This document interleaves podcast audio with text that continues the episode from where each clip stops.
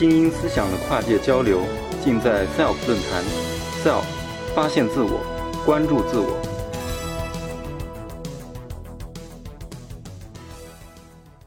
今天呢，很高兴能够来到这儿，跟大家聊一聊折纸的事儿。嗯，首先呢，我先自我介绍一下，我叫刘通，啊，是一个搞折纸艺术的。嗯，折纸，大家小时候都玩过折纸吗？大家接触过折纸的，或者说自己亲手折过东西的，来举一下手，我看一看。啊，哇，几乎大家都玩过折纸是吧？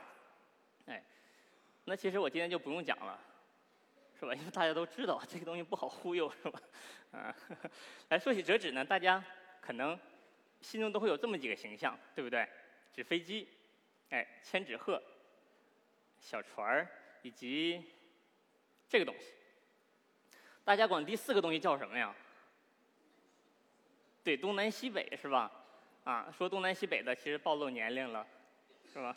啊，不信现在回去问一问一零后的小朋友们，认不认识这个东西？可能都不认识。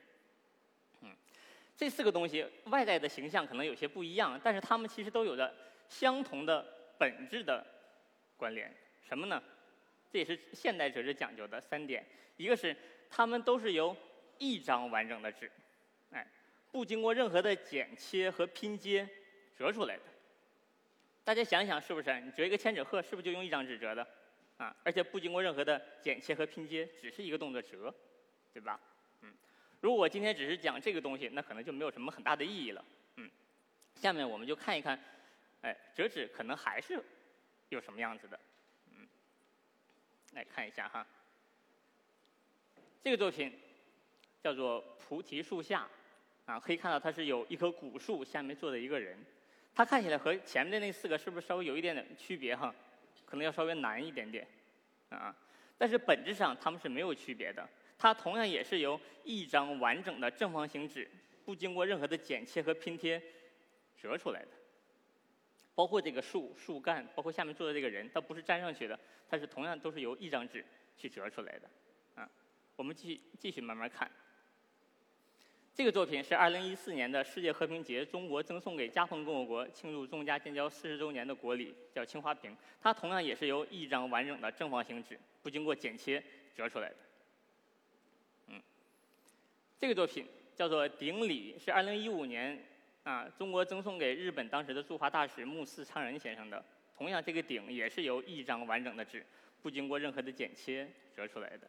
我们后面看到的所有的作品都是一张纸，而且不经过剪切折出来的。嗯，这个作品是一个海马的形象，啊，继续看，这是一个天使。嗯这是一个很有中国风的一个作品，叫做辽代的杨勇，它是咱们中国十二生肖俑其中之一。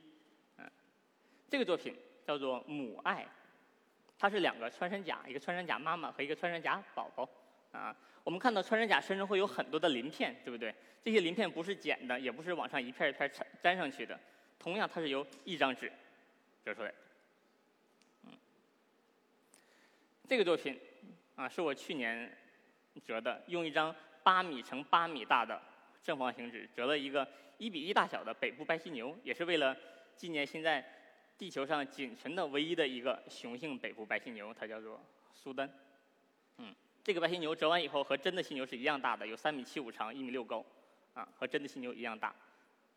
而这个就是折这个犀牛的这张纸，大家能看到中间靠上的位置，那个就是我，啊，那个小东西就是我，啊，这个就是折那张。这个那个犀牛的纸，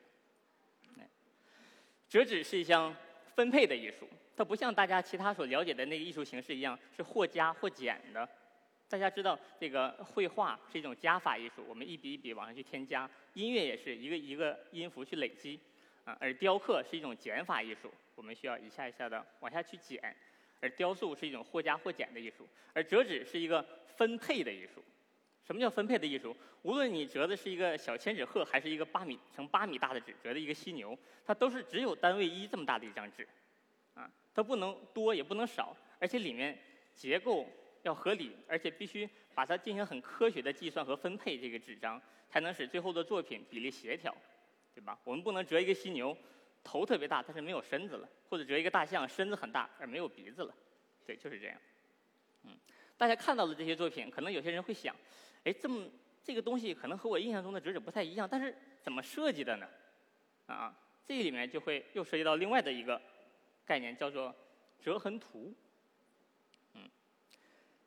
作为一个折纸设计师来说，啊，我们是一个创作从无到有的这么一个过程，这个是很难的。当我已经把一个作品创作出来了，例如千纸鹤已经有了，那我们根据步骤图一步一步去折，这就比较简单了。但是作为一个折纸设计师，我们需要把一个从来没有的一个形象把它设计出来，这个是非常难的一种东西。啊，我们必须进行对这个单位一的这个纸进行一个科理的、合理的科学分配，才可以把各各个部分与这个纸和这个形象一一对应起来。我们一般都会先画一张这个折痕图。折痕图顾名思义就是纸张在经过折叠以后在纸上留下的痕迹。我们可以看到这上面有蓝颜色的线和红颜色的线，对吧？我们管它叫红枫蓝谷。红颜色的线就叫枫线，就是折痕凸起的地方；蓝颜色的叫谷线，就是折痕凹进去的地方。不管多复杂的纸，不管多复杂的作品，都是由这两种线组成的。而这两种线又可以统一成一种，就是折。其实折纸就是这么简单，嗯。当我们设计一个作品的时候，首先要画出这样的一个折痕图，然后我们对它进行一系列的检验，看看这个纸是不是可以被折叠起来。我们并不是随便画一张图就可以折叠起来的，对吧？那我们怎么检验呢？这个下面就给大家介绍一下。我们能看到纸上有很多的焦点，对不对？而每个焦点必须同时满足两个条件。第一个，嗯，任何一个焦点周围都会有蓝颜色的线和红颜色的线，那么这个峰谷之差必须得等于二。什么意思？我们看一下，例如这个地方，这一个焦点，那么它有两个红线和四个蓝线，对吧？四减二等于二。我们再找一个复杂一点的，这个地方，看看红颜色的有几个？一二三四五五个。蓝颜色的有一二三四五六七七个，对吧？那七点二同样，呃，七点五还是等于二。每一个点必须都满足这个条件，同时它还需要满足第二个条件。是什么呢？任何一个焦点周围的角，我们按照顺时针把它进行标号，也是这样。嗯，那么这些角需要满足这么一个条件，就是奇数角之和等于偶数角之和等于一百八十度。嗯，那么这一点才能证明它是可以被科学的折叠起来的。啊，所以说纸张的内部所有的点，我们都需要去进行这两个去验算，那么这个作品才是可以的，才是正确的，里里面没有任何结构性的错误。这个结构性的错误，我们后面还需要讲啊，现在先不多讲。嗯，好，不多说了。再说这个，大家可能就困了，是吧？大家来猜一下，这是个什么东西？按照蓝颜色和红颜色给它折起来，是个什么东西？能猜出来吗？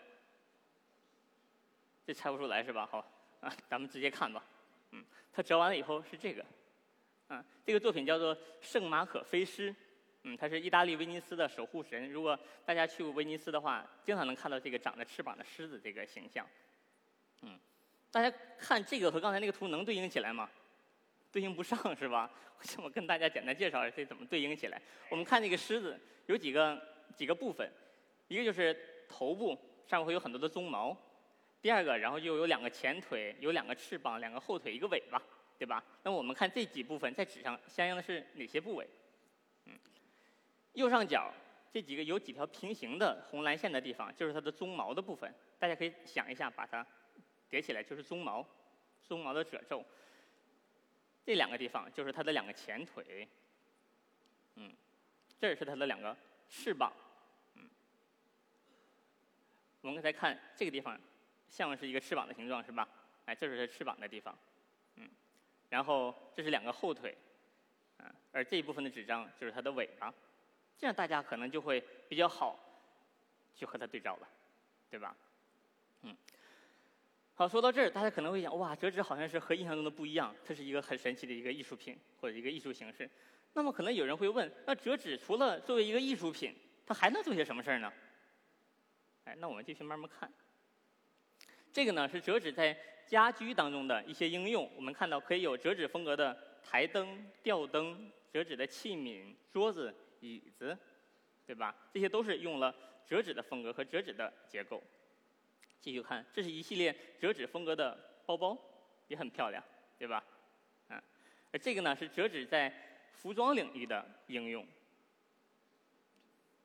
这个是2016年爱马仕在卡塔尔多哈的旗舰旗舰店它的橱窗也是大量的应用了折纸的元素。嗯，再大一点，啊，折纸在建筑当中的应用，折纸艺术在建筑当中的应用里面会有很多的优点。具体都有什么优势呢？首先，折纸结构里面不需要支撑，嗯，它内部空间会非常的大，不需要支撑。另外，折纸有一个很特殊的折叠结构，这样当你进入到这个折纸建筑内部的时候，它会有一个很强的一个空间感和一个光线感啊，人们在里面会感觉很舒服。还有一个很好的地方，我带了一个小模型哈，这个就是这个建筑的一个模型，它是这样的啊，在这个建筑在开始切割材料的时候啊，它非常容易切割，它的长度都是一样的，对吧？啊，长度都是一样的，只要按照这个去切割就可以了。然后把它拼接起来。这是瑞士的一间教堂，它是由六厘米厚的木板搭建而成的，很快，啊，特别的快。同样，这个这个小教堂它并不是在一个平地上啊，它是在一个稍微有一点斜坡的一个小山坡上的。那我们这个折纸建筑它是可以倾斜的，如果你想的话，它还可以弯起来，啊，那么材料是相同的，嗯，而且我们看本身折纸就有一个很特有的一种结构，它是稳定的。啊，包括咱们在望京那边有一个保利国际广场，那也是很典型的一个折纸结构，里面是没有支支撑和斜撑的。嗯，这是折纸在建筑领域的当中的应用。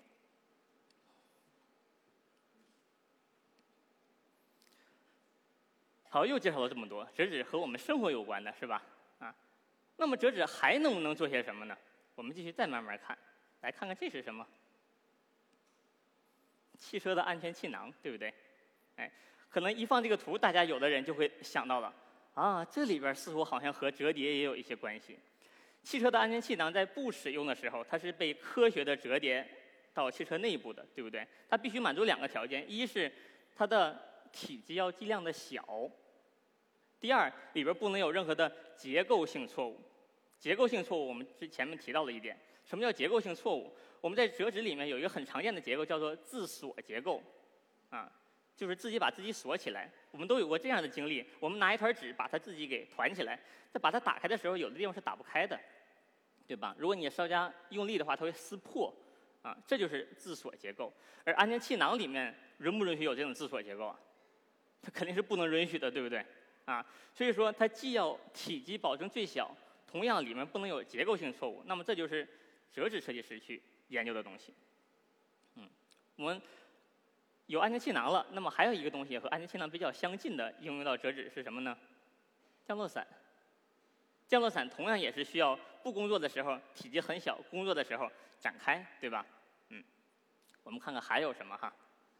嗯，这个东西，这个呢是一个人造卫星。大家都知道，人造卫星是通过火箭把它运输到太空当中的去的，而卫星都会有一个很大的太阳能电池板或者叫太阳帆。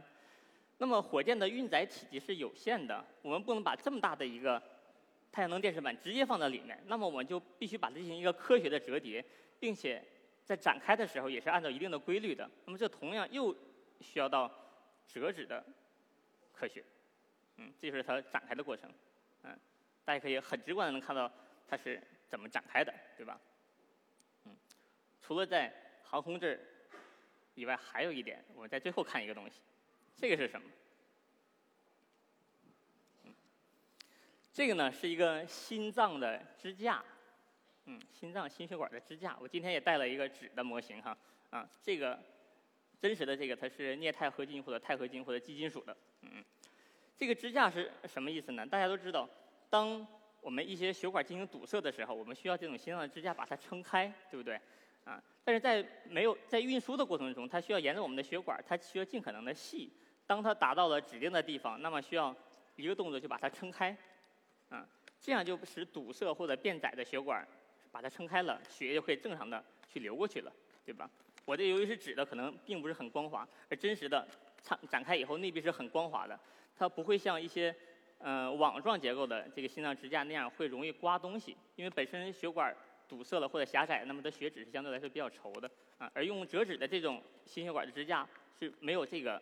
啊，没有这个顾虑的，哎，这就是折纸在这个医学领域的应用，哎，而且当人们已经不需要这个支架的时候，那么同样我们可以把它收回来，啊，再把它运出去，就可以了。而这么复杂的这么一个心脏支架，它的最基本的原理其实和我们小时候折的青蛙是一样的。嗯，好，今天呢就跟大家介就跟大家介绍这么多折纸在我们的啊方方面面的一些应用。所以说，折纸其实可能并不只是一个艺术品，可以给人们带来美的享受。同时，折纸也会不知不觉中作为一种创意，深入到了我们生活当中的每一个领域。而在一些特殊的时候，折纸甚至可以救人一命。